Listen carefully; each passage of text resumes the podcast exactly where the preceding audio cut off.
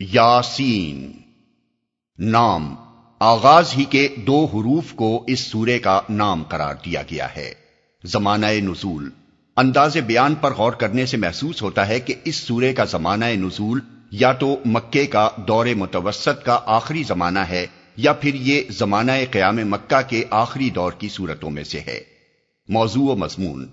کلام کا مدعا کفار قریش کو نبوت محمدی پر ایمان نہ لانے اور ظلم و استحضاء سے اس کا مقابلہ کرنے کے انجام سے ڈرانا ہے۔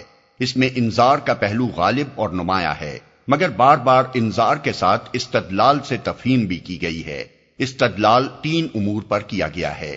توحید پر آثار کائنات اور عقل عام سے، آخرت پر آثار کائنات، عقل عام اور خود انسان کے اپنے وجود سے، اور رسالت محمدی کی صداقت پر اس بات سے کہ آپ تبلیغ رسالت میں یہ ساری مشقت محض بے غرضانہ برداشت کر رہے تھے۔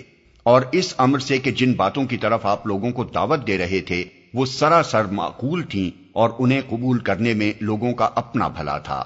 اس استدلال کی قوت پر زجر و توبیخ اور ملامت و تنبیہ کے مضامین نہایت زوردار طریقے سے بار بار ارشاد ہوئے ہیں، تاکہ دلوں کے قفل ٹوٹیں اور جن کے اندر قبول حق کی تھوڑی سی صلاحیت بھی ہو، وہ متاثر ہوئے بغیر نہ رہ سکیں۔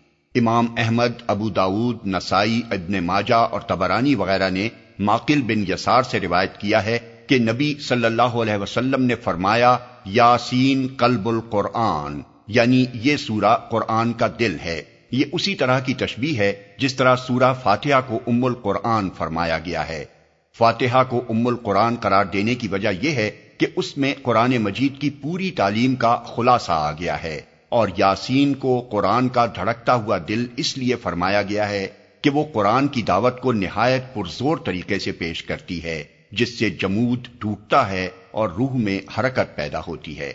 انہی حضرت ماقل بن یسار سے امام احمد، ابو داود اور ابن ماجہ نے یہ روایت بھی نقل کی ہے کہ حضور نے فرمایا اقرا و سورہ یاسین علامتکم یعنی اپنے مرنے والوں پر سورہ یاسین پڑھا کرو۔ اس کی مسلحت یہ ہے کہ مرتے وقت مسلمان کے ذہن میں نہ صرف یہ کہ تمام اسلامی عقائد تازہ ہو جائیں، بلکہ خصوصیت کے ساتھ اس کے سامنے عالم آخرت کا پورا نقشہ بھی آ جائے اور وہ جان لے کہ حیات دنیا کی منزل سے گزر کر اب آگے کن منزلوں سے اس کو سابقہ پیش آنے والا ہے۔